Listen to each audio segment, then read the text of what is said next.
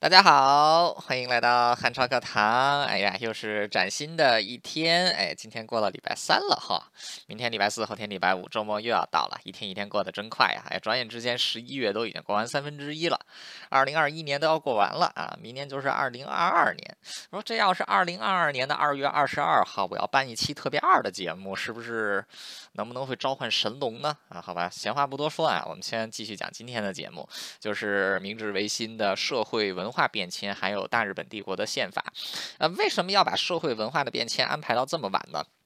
我们前面讲了啊政治，讲了两期的经济，还讲 还加上一期的教育，前面就讲了四期。啊，其实前面四期啊，就是给大家把整个的这个明治维新当中大部分的改革给大家梳理了一遍。当然，军事的部分我们要领到接下来的两期来讲。呃，其实社会风俗文化的变迁跟之前讲的这些啊内容是息息相关的啊。就是为什么会把这个社会风俗变迁给排到后面一点？就是因为社会风俗的变迁，如果想要彻底，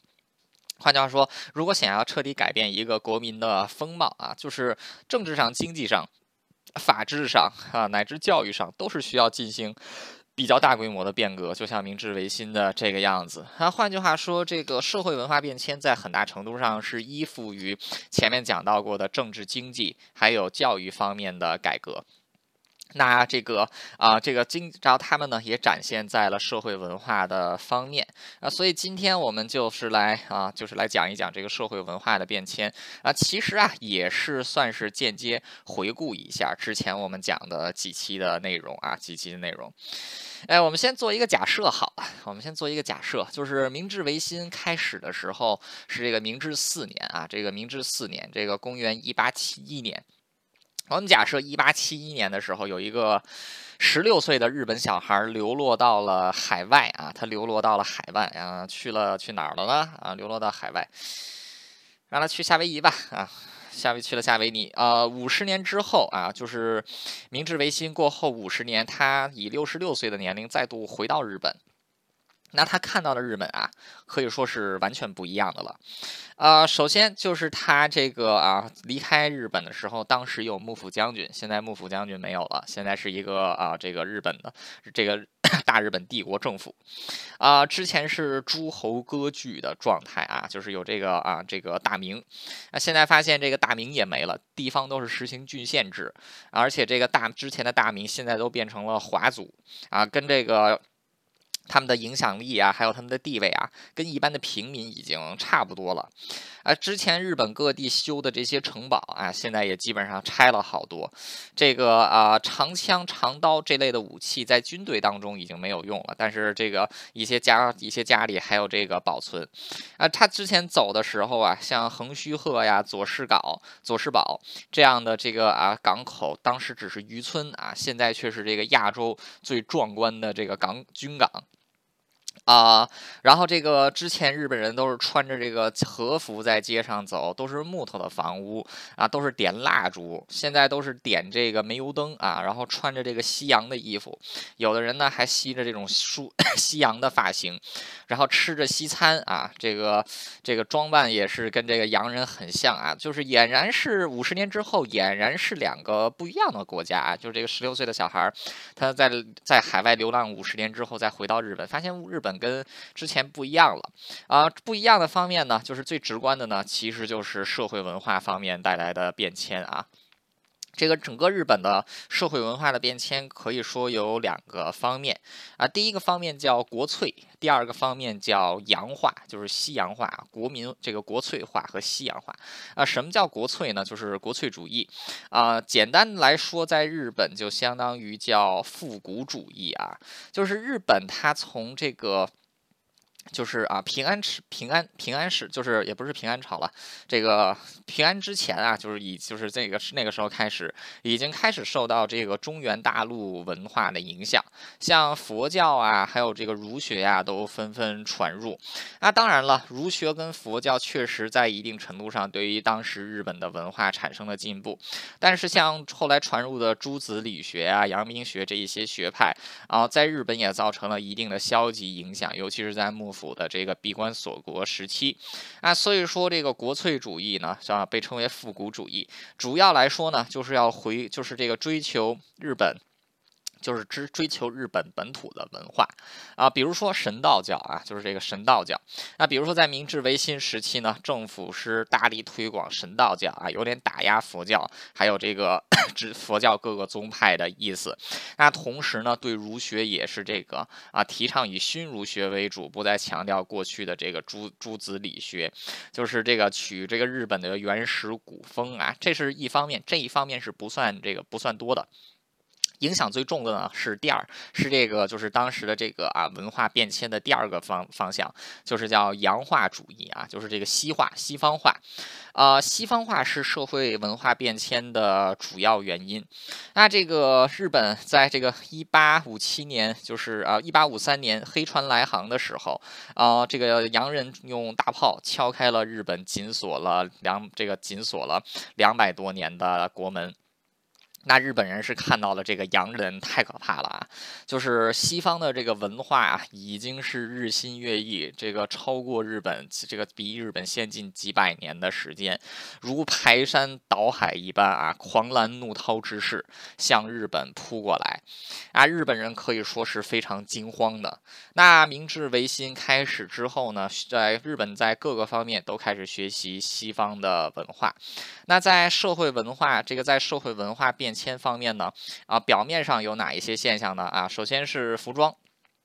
这个服装啊，一开始呢，就是比如说啊，洋洋装，就是这个西式服装。西式服装最早是由政府在这个外交场合和公务场合使用啊，但是这个 随着明治维新的推进呢，这个洋装也日渐作为这个日常之用了啊。之前日本主要都是这个木质房屋啊，现在这个啊，就是。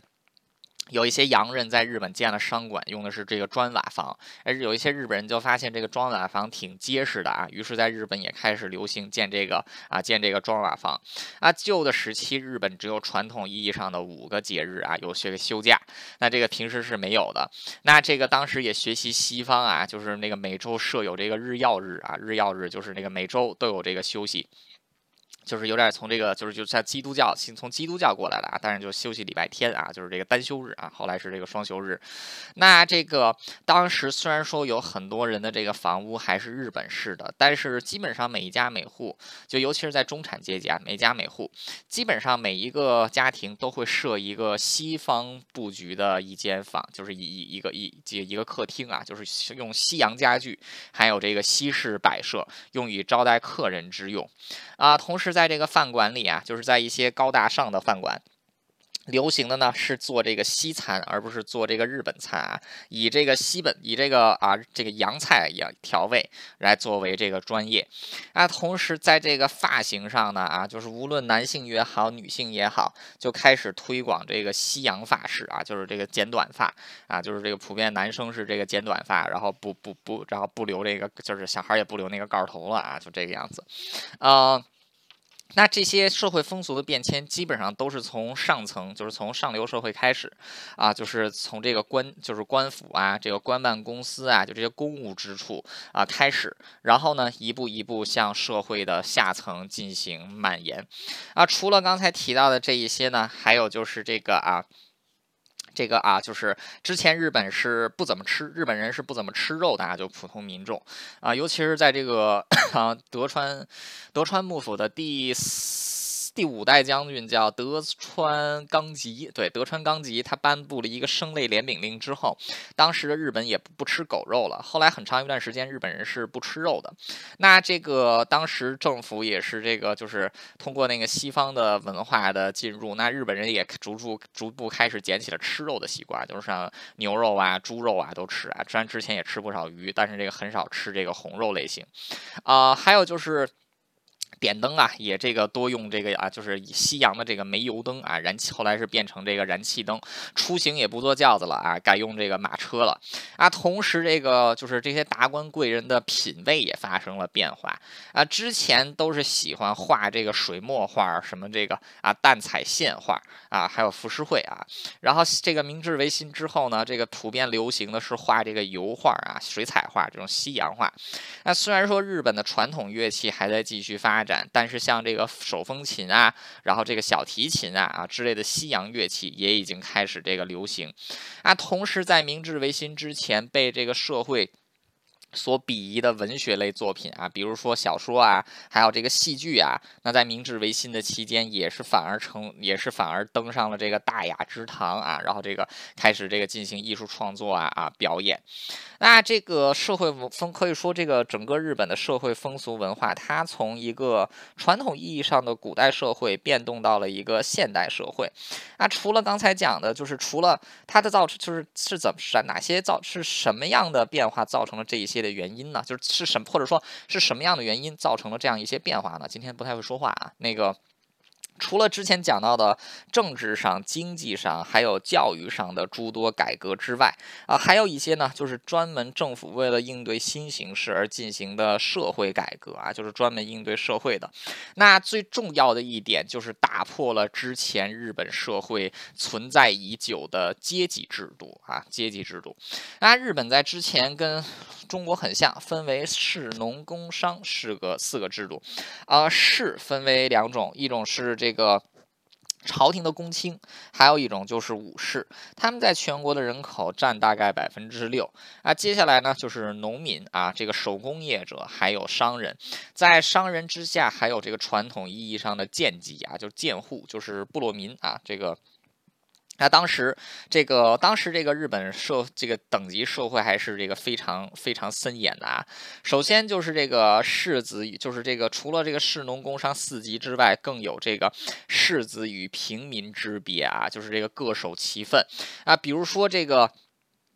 比如说这个就是啊，公卿还有武士走在这个街上，一般的民众呢，必须要这个脱鞋跪在地上，对他们表示敬意啊。如果说有这个怠慢，如果说对这个武士有这个怠怠慢之意啊，这个武士随时都可以拔刀啊，把你给砍了啊，把你给砍了啊。同时，这个平民百姓是不能有自己的姓的啊，不能有自己的这个苗字。就是他的姓氏，大家就只能有名，不能有姓。哎，有姓之人呢，不是公卿就是武士啊，普通的百姓是根本就没有这个，是根本就没有这个姓的啊，只有名。这个我们看这个。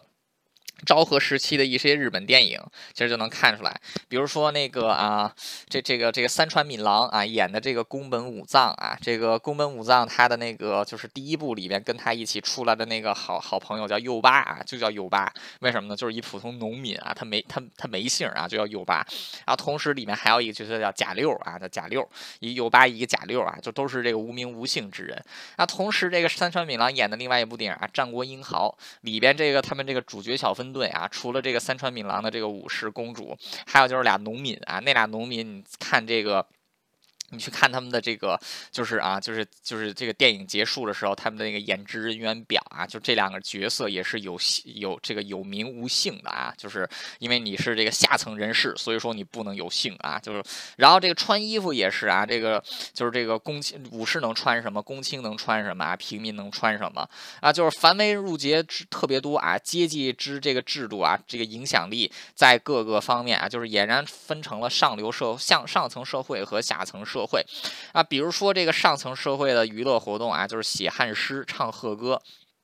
平民呢，就是做这个狂歌啊，然后这个士子呢，就做这个狂言能乐啊，就这种乐曲。然后平民呢，就演戏啊，敬琉璃啊，或者是这个玩三弦啊啊这一些啊。上层社会呢，就是搞这个啊，就是搞这个啊狩猎呀这一些。然后这个啊，然后这个平民呢，只能玩一玩浮世绘啊这种东西。就浮世绘在当时这个江湖时期算是平民的玩物啊，就不是这个好多人认为是这个上层的玩物，这个是不对的。那可以说明治维新。心当中最重要的一点呢，就是打破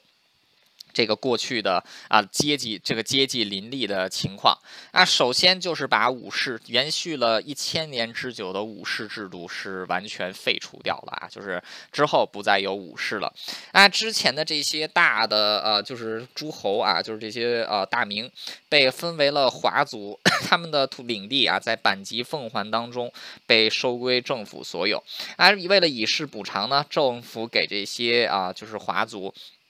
一笔这个赡养这个抚恤费用啊，赡养费用。不过这个后来很多的钱也都是通过这个国债的形式啊，就国家债券的形式来发给他们啊，等于说就直接从这个制度，就直接从这个制度上啊，把这个特权阶层给抹掉了。啊，这个关于平民阶层开放了很多的这个啊，开放了给了他们很多的权利。之前这个很少很多农民都是佃农，自己不能拥有土地啊。明治之前讲到明治维新在改革期间通。过这个全国土地丈量，明确确定了农民对土地的所有权和买卖权，可以说是极大的提高了农民的地位。啊，同时因为政府鼓励这个商业和工业的发展，也提高了这个商人的地位和这个商人和手工业者的地位。啊，可以说这个。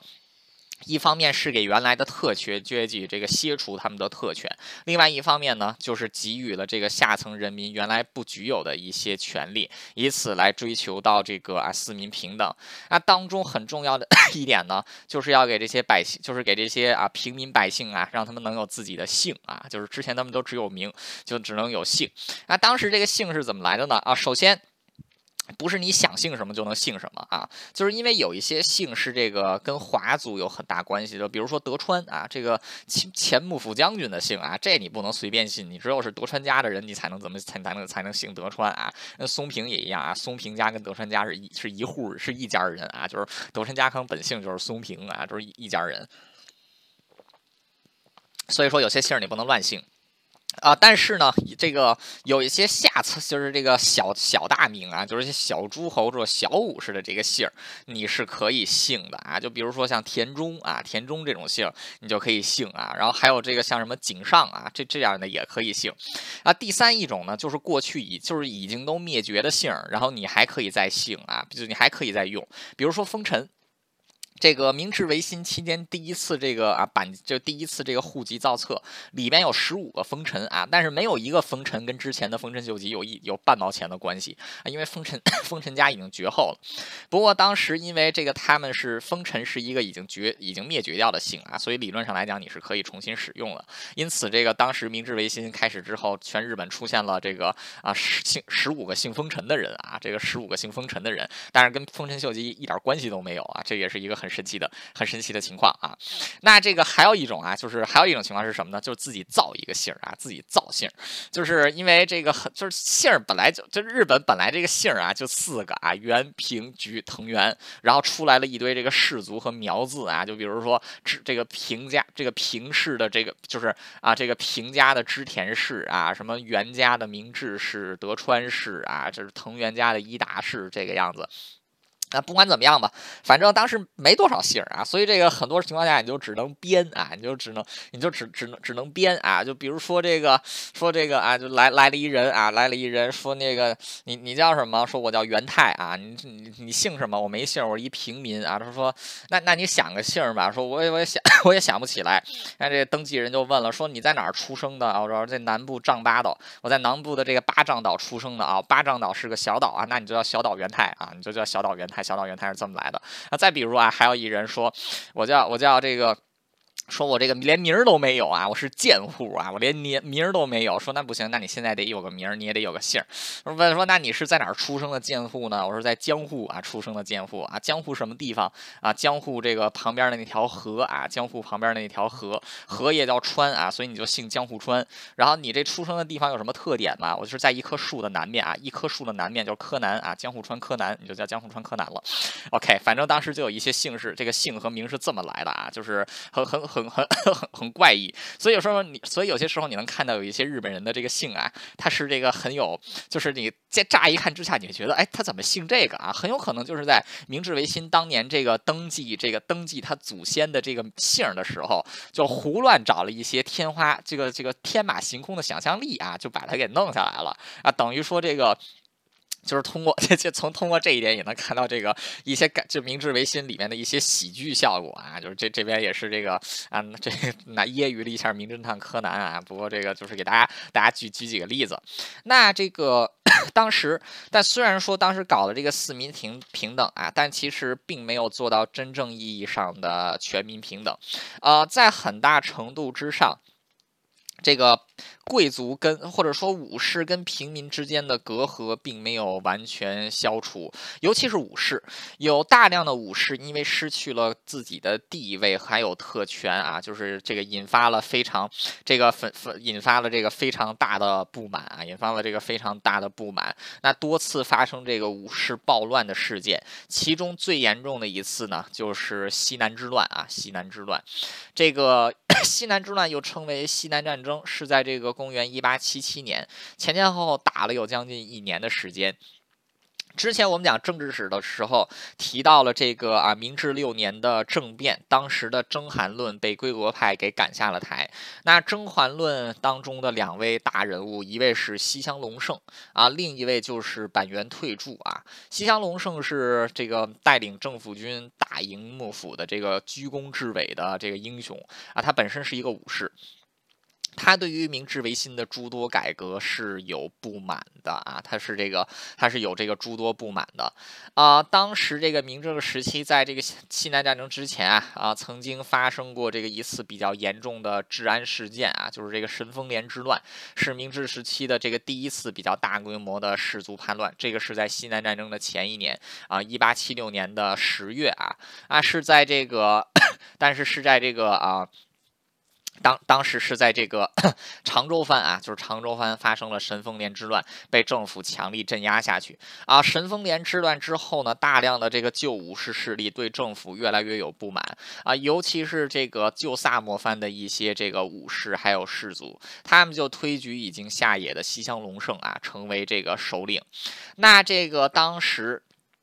他当时政府也听说这个啊旧。就是这个武士势力正在这个萨摩啊，正在就这个萨摩等地，然后进行这个串联啊，所以说政府也有派出这个暗探前往调查这个西乡隆盛的这个西乡隆盛的这个就是这个行踪吧啊，但是结果被支持这个西乡隆盛的啊这个就是这个支就被支持西乡隆盛的这些武士们给发现啊，结果这个啊当年 结果当时这个这些学生就率先暴动啊，学生就率率先暴动攻击了这。这个政府军啊，骚乱一发不可收拾啊！当时西乡隆盛并不在鹿儿岛市内。他在获悉此事之后啊啊，西乡隆盛他自己是一个身经百战的人，他知道此时不是取兵的时刻，但是眼下这个势头已经一发不可收拾啊，他也就只西乡隆盛也就只能这个啊，就是硬着头皮啊起兵。那起兵打出了旗号就是清君侧啊，就是清除明治天皇身边的小人啊为名，然后这个举兵起义，就是这个爆发了日本这个日本的最后一次内战啊，西南战争啊，当时这个。武士聚集起来的人数是十分可观的啊，总兵力光是萨摩藩啊，就是聚集起来的旧武士就有一万两千人。此外呢，从九州各地赶来了大量的对这个新政府不满的武士啊，合计共有四万多人。啊，西乡隆盛是把萨摩军队编成了这个七个啊七个大队啊，然后这个当时这个就进 进行这个啊，就是这个进行这个进行这个打算在九州进行这个反政府啊反政府割据的这个战争计划啊。当时明治政府其实已经正在进行陆军改革了，那在进行陆军改革的时候，就建立起了一支现代军制的陆军啊。现代军制的陆军反应起来极为迅速啊，所以当政府接到了这个九州发生这个叛乱的消息的时候，政府立即调动附近的军队啊，军队火速赶往这个本，火速赶往九州进行镇压啊，任命有西川宫之人亲王啊，这个有西川宫之人亲王为这个征讨总督督啊，这个。陆军中将山县有朋啊，黑田黑田青龙，还有这个川春川春纯义啊，就是几个几个这个明治维新，就是这个啊倒幕战争时期的这个大大大将啊，组建这个军，组建这个讨伐军啊，去进攻。那这个政府军其实第一战是战败的，而且带领政府军打败第一场仗的那个人很有名啊，叫乃木希典啊。这个乃木希典，这个是第一次啊，第一次单独指挥作战，就是在这个啊。一八七七年的二月二十三日啊，二月二十三日，在这个熊本熊本城外啊，这个小熊本城外，这个由这个啊乃木希典少佐带领的十四联队啊，就是被这个萨摩军武士给这个击败了啊。乃木希典之后，我们在讲日俄战争的时候还会讲到他，就是他是一个就是啊司马辽太郎说他是一个愚将啊，就是一个蠢猪将领，就是这个特别蠢的一个将领，就是让我们现在的俗话说，就是他打仗只会 A 过去啊，就是只会无脑的 A 过去。那他这次果然无脑的 A 过去，结果就 A 输了啊，结果他的这个十四联队的联队旗啊都被夺了啊，这个少佐少佐战功卓著啊，这个少佐很棒。那这个熊本这个熊本城外围之战战败，导致了熊本城被这个萨摩军包围。但此时政府军已经在本州岛聚集起了大量的军具啊，迅速这个啊迅速这个南下啊，在这个高濑展开激战。那这个经过 西式军队经过西方教官调教的这个现代化的日本政府军队啊，打起这个日本武士来，只要你不是一个余将啊，你基本上就是能打赢。所以政府军就这个，所以政府军就这个打赢了。啊，但是这个啊，就是九州地区，毕竟。这个政府军当时所能征，就是临时征调起来的部队啊，前前后后加在一起六万人，先锋入一进入九州的只有两万多人，所以说这场战争前前后后打了有半年的时间，消耗也十分的惊人。前面我们讲经济史的时候，经济这个改革的时候也提到，就是明治十四年的这个啊西南战争，让明治政府的这个就是明治政府的这个财政都出了问题啊啊，那这个不管怎么样吧，就是在现代化的武器装备和指挥面前啊，再加上大量的这个平民的这个支撑啊，这个支援下啊，最终是这个西乡隆盛在城山之战啊，这个壮烈战死，然后这个。这个叛军啊，最终是被剿灭，结束了日本历史上的最后一次内战啊，西南战争。那这个西南战争的结束，也象征着大规模武士反抗这个政府势力的终结啊。就是这一战之后，明治政府再也就是这个在这一战之后啊，一直是到这个 一直就明一直是到明治天皇过世，日本都没有再次发生这个旧武士起义的事件啊。这个就是大规模的旧。武士起义的日件，这个小的这种治安事件还是有的啊，但是这个也从西南战争也可以看得出来啊，武士在这次明治维新的改革当中，其实付出的代价是最多的啊，因因为这个当时。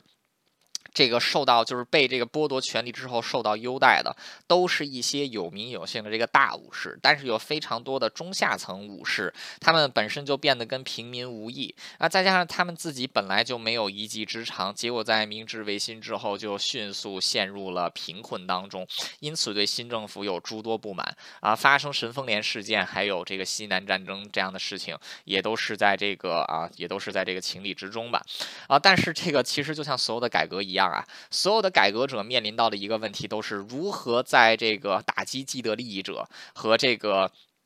推广新政策这个方面找到一个平衡啊，可以说明治政府在这一方面做的不算完美啊。他只他这个打击既得利益的同时，并没有这个照顾到这些中下层武士，引发了神风连之乱和西南战争的事件啊。不过 明治维新为什么最终能挺过这一个风潮呢？就是因为当时武士跟士族只占到全国人口不到百分之六啊。这个明治政府是打压全国百分之六的人，然后这个扶助。全国百分之九十四的人啊，这个跟很多其他失败的改革本质上是有不同之处的啊。包括西南战争建立的新式军队也新式军队也是不依靠武士，而是依靠这个平民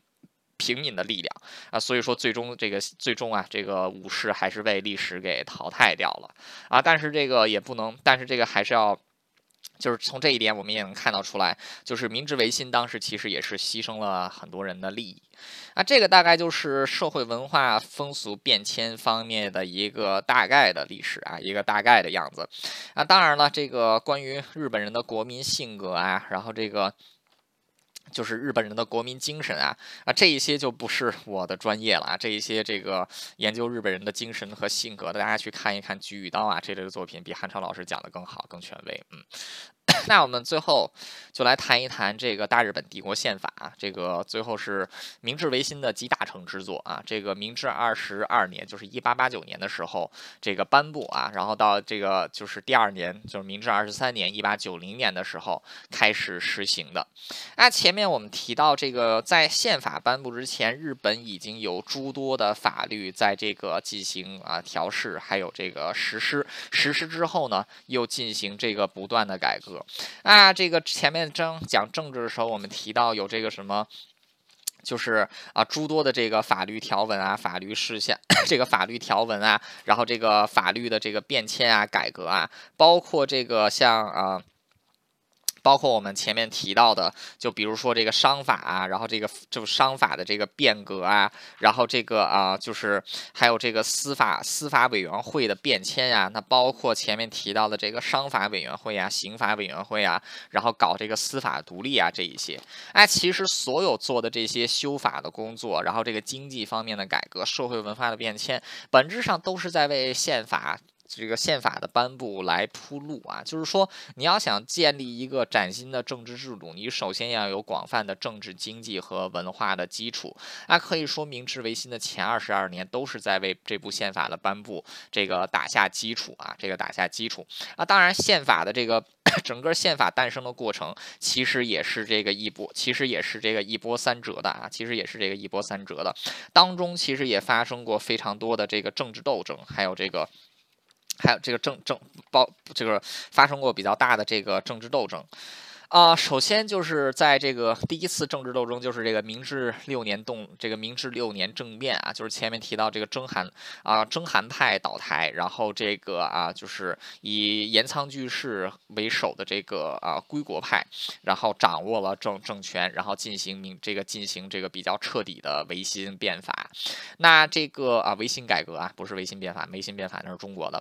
那这个到了这个一九七一八七五年啊，就是明治八年的时。时候呢，当时日本就设立了这个元老院啊，也就是这个现，也就是这个议会啊，最早的这个议会开立法支援啊，然后同时呢，设立了这个大审院啊，就是这个最高法院来这个固定裁审判职权。那另外呢，就是召集地方官员以通民情、图公益啊，逐步建立国家立宪体制。这个是当年天皇颁布的这个立宪政体诏书啊。所以说，从明治八年，也就是一八七五年啊，这个。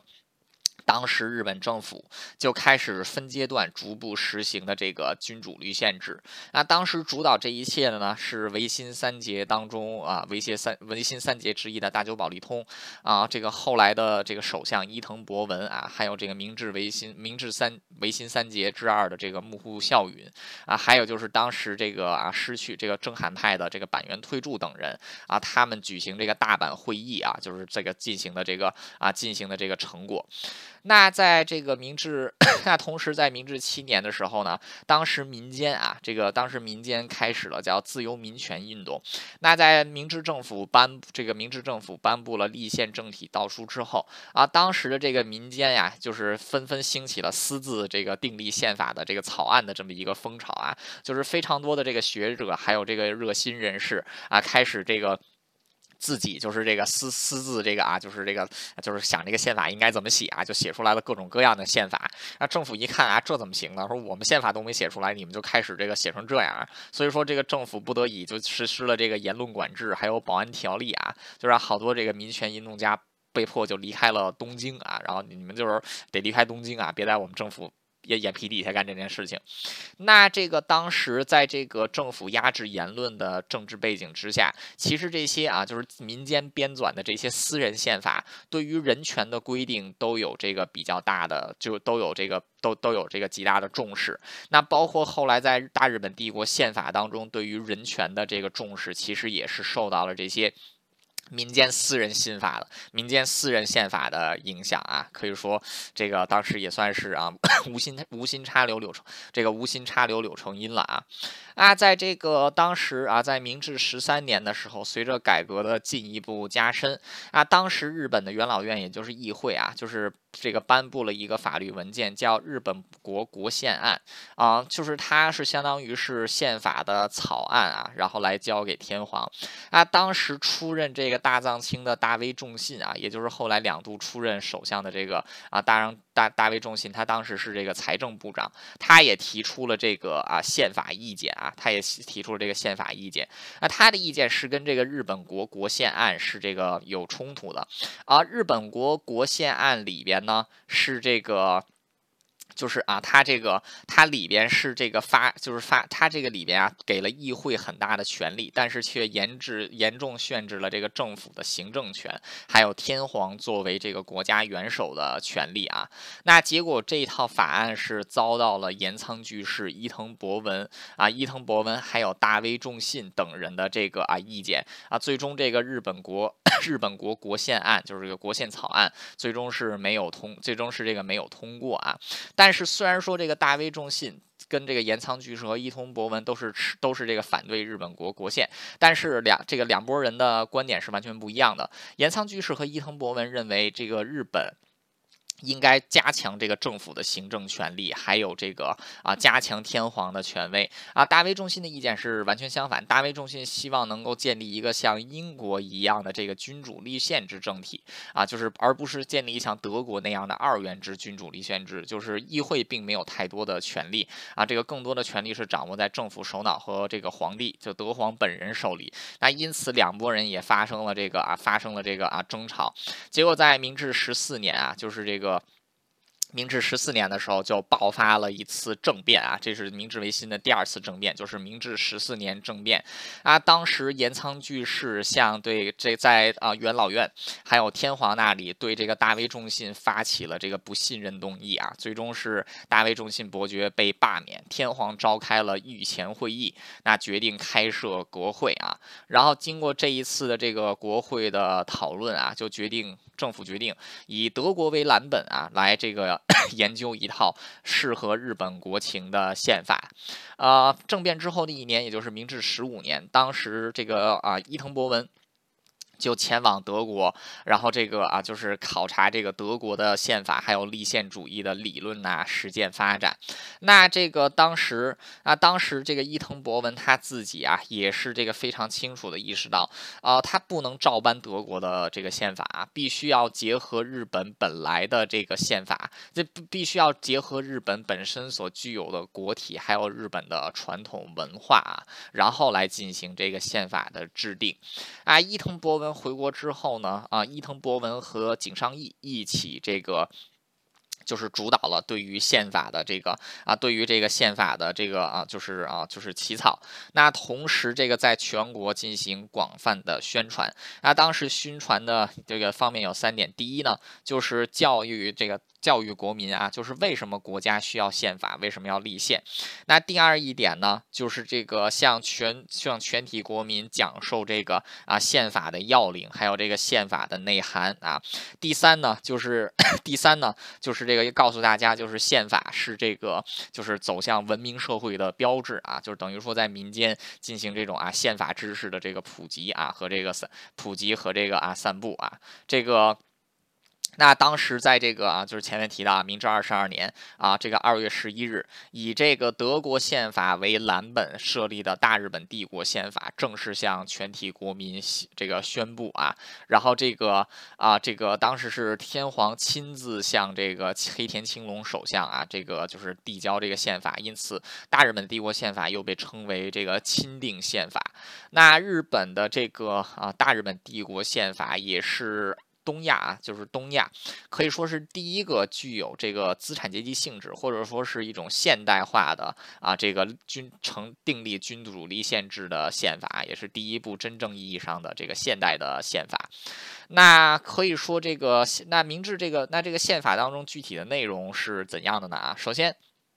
这个它当中带有了一些西方的启蒙主义色彩的，这个就是启蒙当中带有了一些启蒙主义的色彩啊。首先就是 前面提到自由民权运动的时候，提倡了非常多的保护民权当中的部分啊。宪法的第二条其实就是承认了这一点啊，在宪法的第二条保障了这个国民的言论自由啊、结社自由以及通信的自由，但是呢，政府并没有把这些这个权利给给。给死啊！就是说这个，但但但是这个就是还是有一些法律的这个强这个保留法律上的保留权啊。但不管怎么样呢，它确实是明文规定了这个基本的人权啊。这一点在这个一八九零年的时候还是相当超前的啊。第二一点呢，就是确立了这个三权分立的体制。之前有这个元老院啊，现在就是立这个帝国议会行使立法权，行政权呢由政府，就是由这个啊内特内阁总理大臣首相所带领的内阁部门啊来进行掌握。那司法权呢，则是交由之前的大审院，现在的国家法院来进行支配。那形成了这个啊形 形成了这个啊三权这个三权分立的体系。啊，同时呢，这个帝国议会和众议院的这个民选这个这里面的代表呢，是由民选构成的。前面我们在在讲政治体制改革的时候讲到，当时民间的这个村长啊，这个选举已经开始，已经是进行民主选举。那之前元老院当中的一些议席呢，也是开放给了这个。这个公共参选，那现在帝国议会还有这个帝国议会当中呢，就是当中的这个众议院呢，是开放这个民选啊。当然，虽然官方也有保留一些官定的这个名额，不过后来官定的名额是逐渐减少，民选的比例是逐渐增加，所以说它当中也包含了民主选举的这个民主选举的成分。那除此之外呢，就是之前的一些这个行政行政改革，就是以之前的一些司法改革也好，还是现在的这个帝国宪法也好。好，呃，基本上是确定了日本的这个司法独立啊。当然，这个司法的这个独立权，虽然到后来还是受到诸多干涉，尤其是在二二六事件之后，这个司法独立基本上已经不存在了，就是日本走向法西斯了，宪法也基本上是一纸空文了。不过这个是这个，不过这个是这个口，这个是这个口后，不过这个是啊，就是后话了。啊，可以说这个当时啊，当时这个明治维新就是明治维新，它的一个集大成的啊，这这最最重要的一个成就就是这一部帝国宪法。那首先，帝国宪法是彻底就是定掉了日本是一个怎样的国家啊。首先，它在政治制度、经济制度，还有这个它在政治制度和经济制度上都都是效仿西方建立的现代化国家，但是在文化上还有诸多方。面都是保留有日本的这个。这个本本国的色彩啊，一系万一天万圣的天皇啊，始终被保留为国家元这个国家元这个国家元首。那同时，这个由西南强藩把持的政府依旧把持着政府。虽然说开放了一部分的民主自由，但其实日本并没有建立这个大日本帝国宪法，并没有订立真正的民主政体。但不管怎么样啊，大日本帝国的宪法颁布，大日本帝国宪法的颁布，标志着日本从一个。这个啊，从一个古代国家走向了一个现代国家，这个在历史地位，这个这份这个它的历史地位可以说是十分重要的。那其实包括后来现在正在实行的这个啊日本国宪法，很多内容也是承袭了之前这个颁布的大日本帝国宪法。不过这个啊。不不过这个就是当时后来这个当然后来日本国宪法就是现在日本的这个民主宪法，这个对之前的法律也有做了诸多的改变和删减啊。那同时这个根据日本国宪法的第九十八条，这个凡是之前帝国宪法跟现在日本国宪法有冲突的地方啊，有冲突的地方，一切以日本国宪法为准，大日本这个帝国宪法相关条目是失效的啊。那可以说这个现在来。说的话，当年的这个大日本帝国宪法已经完整的变成了一个历史文件了啊！这个，因为这个有了新宪法，旧宪法自然就自然就这个作废了。那可以说，就是我们现在花了整整五期的节目啊，讲了明治维新的政治改革、经济改革啊，这个教育改革，还有这个社会文化的变迁。那可以说，它整个改革是这个由上到下、由内到外，方方面面这个都改、都都这个涉及到了。相对于中国的明治维新也好，还是当年土耳其的这个。就是奥斯曼帝国的这个自强运动也好，它都是极为彻底的，从政治从制度上把日本完全变成了一个崭新的国家。那接下来的让甲午战争也好，就接下来的这个甲午战争啊，很多人都说是这个日本赢在了这个日本赢在了命这个运气，或者说是日本赢在了这个指挥上啊，其实没有啊，整个甲午战争其实就是一个古代国家跟一个现代国家的战争啊，就好比你打。文明系列，你是用一个这个，你是用一个进入这个工业化时代的国家打一个这个文艺复兴时期的国家一样啊，这个完全是完全是成这个碾压性了。那呃，在这一期就是这个，那这就是就是啊，明治维新国内就是相当于政治、经济、文化还有教育改革的全部内容啊。接下来的两期呢，我们来讲陆军改革和法军和这个水海军改革。那这个，然后再有两期呢，我们分别要讲甲午中日这个甲午战争，就是日清战争，还有日俄战争啊。最后最后两期呢是讲这个对马岛海战，这铁甲舰时代，还有就是日本明治维新的总回顾。那这一期的节目就是这样，感谢大家的收听，我们下一期再见。